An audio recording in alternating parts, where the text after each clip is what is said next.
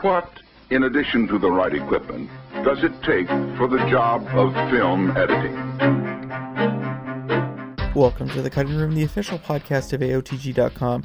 I'm your host, Gordon Burkell, and in this episode, we're going to be interviewing Shawn Paper. Now, Shawn just finished editing The Broken Hearts Gallery, which is a romantic comedy that just came out. We're going to talk about comedies, his history, his work on some great comedies that I loved, and of course, his work on Broken Hearts Gallery. So here's my interview with Shawn Paper.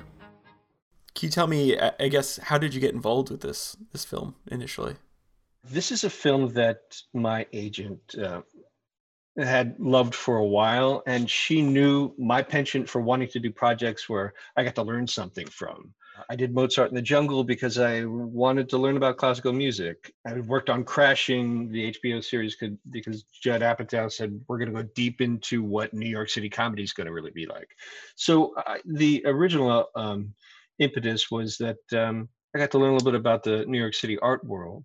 My agent really loves smart comedy, and there's a lot of smart dialogue in here. Natalie mm-hmm. Krinsky's a really gifted comedy writer and um, so I read the script and was um, was really excited about it because it it wasn't just a rom com and and the main relationship isn't just a girl guy relationship. It's you know there's a um, a lot of independent women in this story, and I thought that this was a really timely story without beating our heads over with a feminist idealism, there is a, a feminist core to this, and uh, and Lucy's journey from art gallery assistant to you know emotionally hoarding to releasing that emotionally hoarding aspect of her um, you know um, her neuroses into something that's good and positive in the world was something that I was that I related to, um, and I thought that was a, a really important story to tell now. So I was all on board. on a, a, one side note, which I know it might be a side tangent, but I loved Crashing. I was so upset when it got canceled. Oh, great! I'm, great so, I'm, I'm uh, yeah, I was upset too. Yeah. Have you spoken with Pete Holmes? No, no, I haven't. But I've oh. heard him talk about like I've listened to his podcast for a while. Oh so, yes, well he's got a great po- yeah. podcast. And my wife loves comedy, so she got me into all that, the New York scene and the LA scene. Oh, fantastic! So you were into well, uh, we could talk about crashing too because that was such a pleasure to cut. Uh, you know, it, a different style of, of editing than you do here, but Pete was so smart and and so willing to put himself in compromising positions that um, you know any other creator actor other than Lena Dunham, who I worked with also, was mm-hmm. w- would be um, you know would have reservations about doing. But it was really honest and um, uh, and it was a labor of love for all of us. So I, I really, um, I'm glad that you did cla- uh, crashing because that was um, um, an important show. And that last, uh, let, me uh, let me give you a little inside story oh, about sure. the last episode. The last episode, the well, the final episode, he he finally gets into um, the cellar and does a set. Mm-hmm. Our original cut of it was he doesn't do a comedy routine. He does more of a Lenny Bruce uh, essay on the nature of, of, of, divinity and God, which is something that his mm-hmm. character was wrestling with, and blew us all away. We thought this is this wow. If this is the last we ever see of him, he's he's his character has grown and has come up with these observations. I think if you know if you remember, he was come across Penn Jillette in mm-hmm. in an episode and who blew his mind about atheism and and it sent him on a downward spiral of self uh, reflection. He did yeah. so. He did he did a, a, joke pass, and he did a pass where he was reflecting on the nature of God in his life, and it made all of us weep and cry, and and and we thought this was this was a really powerful ending. And then um, we we all sat around and uh, Judd Apatow and, and and the other executive producers said, yeah, but it feels like the series is over if we do that.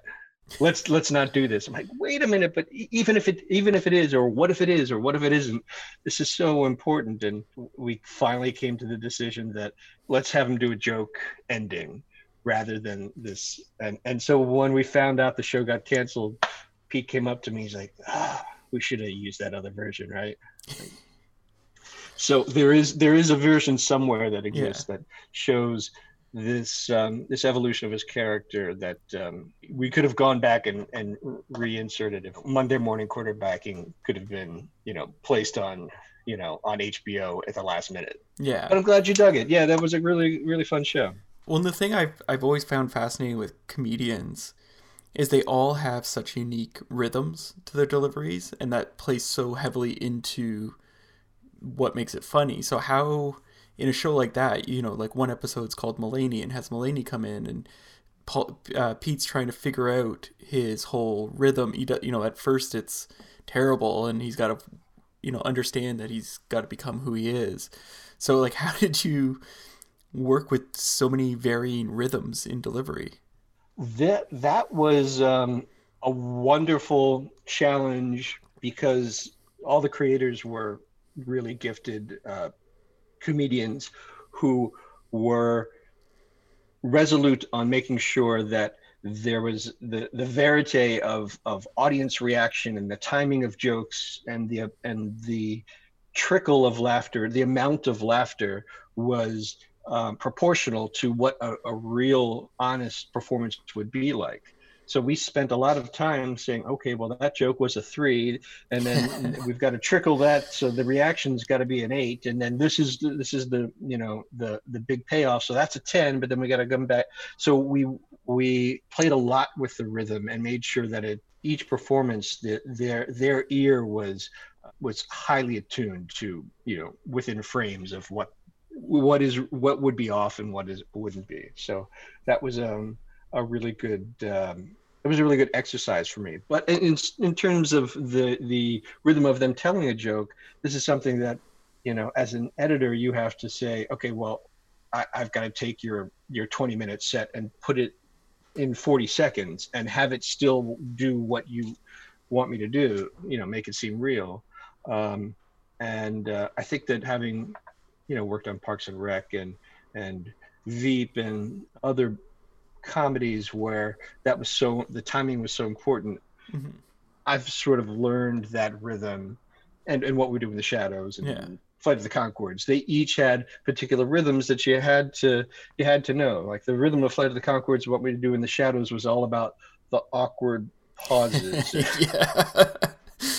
Which I loved in Flight of the Conchords for sure yeah it was so it was so um so particular to to that style of comedy that the living in the awkwardness of the joke is is is delicious mm-hmm. um but in a comedy like veep it's in that amount of time we would have had to tell eight more jokes in the foreground middle and in the background there'd be another joke going on that we'd have to track um and uh and i think that you know that kind of training really helps my contribution to telling emotional stories too, mm-hmm. because the comedy is also about touching an emotional core. It's funnier when it's not just a sight gag, but it, it's there's a there's a truism to it that kind of you know that hits you with a gut punch in, in, in its reality and then makes you laugh at the same time. That that all kind of came together, hopefully, um, in this movie.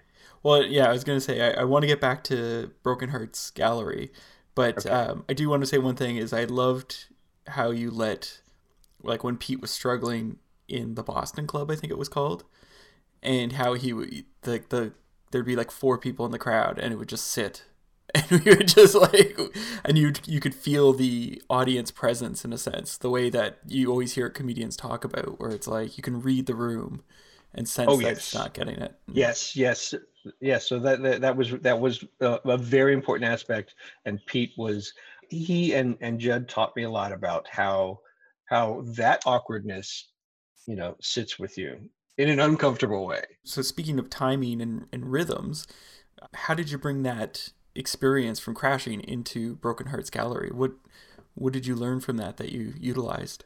I had conversations with natalie krinsky our, our writer director early on about what I had done. And I, I told her that um, uh, some uh, thing that I learned from Judd Apatow, which was that after you get a scene um, within two or three takes, give the actors a a play pass, give them a, a pass where they just improv throughout. And um, so I think she used that and help and in the rehearsal process and in our uh, or in her shooting the scenes, she took that and ran with it and gave actors who were really good comedians ego uh, Nuadam, you know, Utkarsh, Geraldine was great. I mean, a, lo- a lot of the supporting actors, Arturo Castro um, and Bernadette Peters, of course, were. That she said, okay, now now have do do a fun pass with this, and um, I think that uh, oftentimes the the circuitous journey that the that the characters take in some of those passes has a lot of raw humor that that you know is that I, if I chisel it out would be a you know a, a really good gold nugget. So I was able to take from that crashing improvisational style and insert some really funny jokes. I think that uh, that each of these very distinctive actors brought to the table. Well, and it's such a like looking at the cast and the crew. Like the cast is really young, and this is Natalie's first feature. So, what was it like I guess, discover your working relationship because she hasn't worked with editors in this capacity. She's usually been a showrunner or uh, a writer. Well, she's she's incredibly gifted, super smart, and and and funny. And I, I don't think anyone felt like this was her first barbecue. Nonetheless, they brought me up to Toronto for the five weeks while they were shooting, and I was a streetcar ride away from where they were shooting. Oftentimes, I would be a day behind what they're shooting, and either on my lunch break or at the end of the day, I would take an uh, iPhone video of the scene that I had been cutting and bring it over to set, and we would sit and mm-hmm. while they were going in, in between takes, I'd, we'd sit in a stairwell and, and giggle over you know over these overly long but incredibly you know loose in, um, versions of what the scene would be but showing the the fun improvs and sh- and encouraging her to let them do that by mm-hmm. saying look look this is these are really good actors that are that are really nailing it like the first time that lucy meets arturo castro's character mm-hmm. marcos mm-hmm this was his first day on the job and he was just so funny. There were jokes that were written but he was he was doing his joke patch from the beginning. And um, i thought that was so good. So I, I showed her this scene and said this is he's great. I really liked how he reflected what nick's character was like in a buddy kind of relationship. Mm-hmm. so i think it allowed um, the Dacre's character to be more sympathetic and at the same time be made fun of. And and it was just a, a really good you know comedy trio but but to see geraldine dacre and and arturo. She wrote arturo into like four more scenes. Well i was gonna say because he makes nick is the character's name but he makes him more human in a sense right? Like he round it, it's his being there rounds out nick's character because it's like nick's so serious and doesn't want to believe in himself essentially, or doesn't want to believe that things will happen positively. And here's this guy who's his positive friend, which is sort of a nod thing, but it helps right. round him out.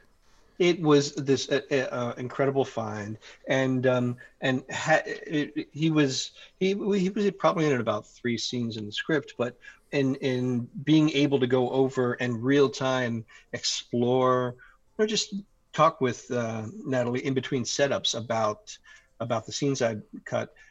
Things like giving Arturo, you know, half a dozen more scenes to to be in made a big difference because we were able to see how how that was working. So so I so I would go I would take the streetcar um, down at, at the end of day and show her scenes and in, in doing that i think we've developed a rapport and our trust in each other and um, uh, and it made it so that when she came in to see the first assembly, she had already seen a lot of the scenes mm-hmm. um, together, so there wasn't that first panic um, response that directors can have when they see their their project for the first yeah. time.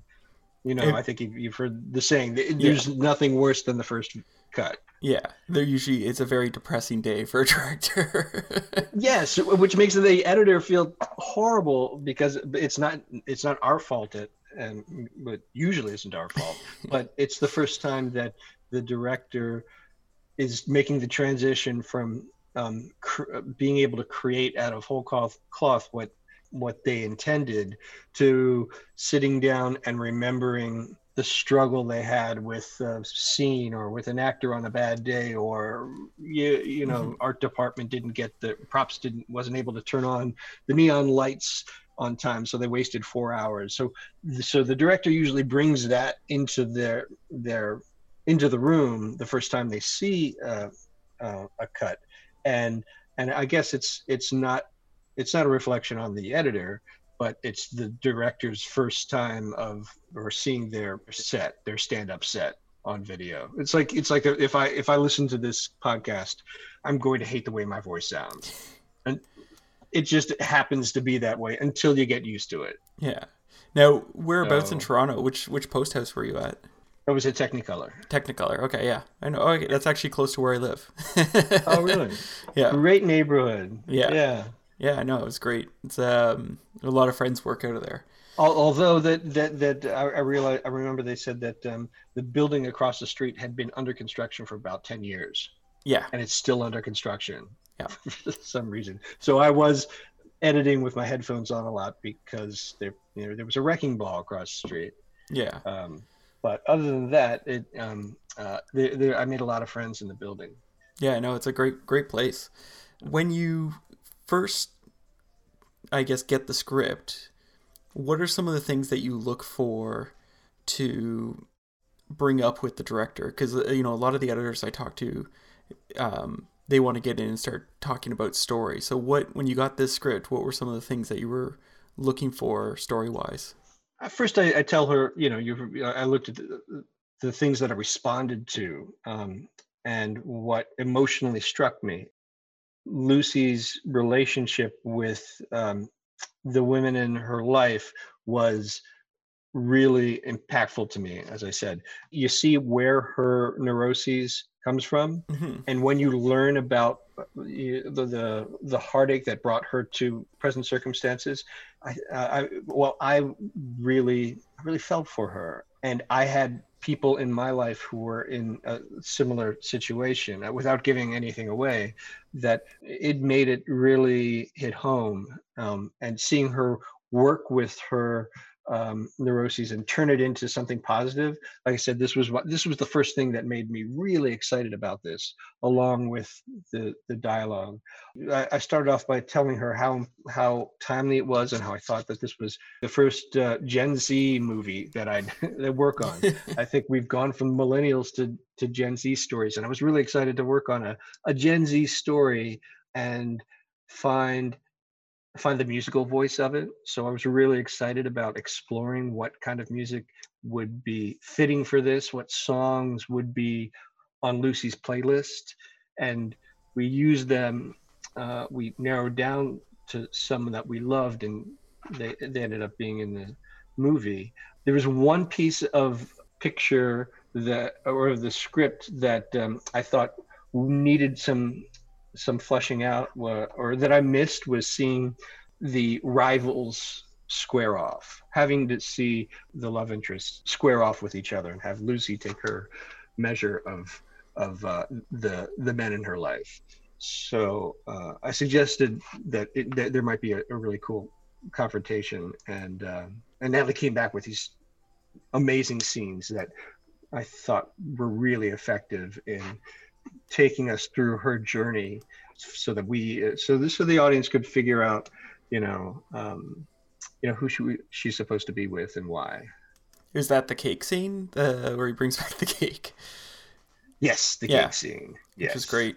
It's that nice yeah. sort of tension i guess in that moment between the two guys. Yeah i think i think the cake scene was um that's what she came up with. And i think yeah it's it, I, and i loved cutting that scene I love playing with tension and the times that we do show the tension and mystery in um, um, in in moments like this uh, are is is just so much fun to cut because I you know that talk about you know comic timing will do the same thing with tension and discomfort you know What would you say was the the most challenging scene for you in this film? And I don't mean like, oh, you struggled with it because it wasn't good. I mean the one that you know made you, I guess, proudest or happiest at the end because you were like, I nailed the scene, but it was tough to get there. Hmm.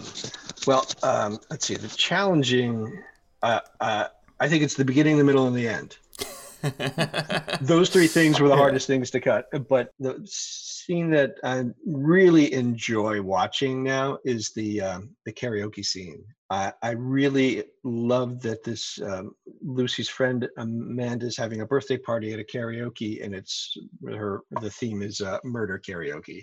So everybody, you know, shows up um, in various stages of being murdered or something. It's the first time that you see everyone rooting for for the couple and it's also um, it's a good karaoke scene because you've got Phillipa Soo from Hamilton kicking us off with a real with a karaoke song. So somebody who could really sing starts us off singing. The scene was more than just about karaoke. It was bringing everybody together. We see the success of Lucy's uh, accomplishment. We see that Nick um, really is supportive of her yet mired in his own problems. So I think it, it, there's just a, there's just a heavy plot point within this scene, but it was also so much fun because you saw the people really enjoying their connection. I loved the costumes that everyone ah, showed uh, yes. up in. I thought that was a lot of fun because at first I was like, "What is going on?" Like it took me a second to click in that they were at karaoke, but it was murder karaoke. Right. and, right. Yeah you know, it's like, why is she dressed as a nurse? Like, I was like, is this Halloween? And then I was like, oh, okay. Right. Dead nurse, the vampire victim, the yeah. um, um, run over by a car. up with the yes, yeah, um, and um, stabbed and and you know, it was so. I I thought there were layers of jokes in there, but it was also the the the energy of the scene and um, the musical choices uh, um, and bringing everybody together was um, was really exciting, and there was a lot of energy there. So it was like the beginning of ramp of Act Two, just kind of taking off with that, and uh, so that was a lot of fun to cut.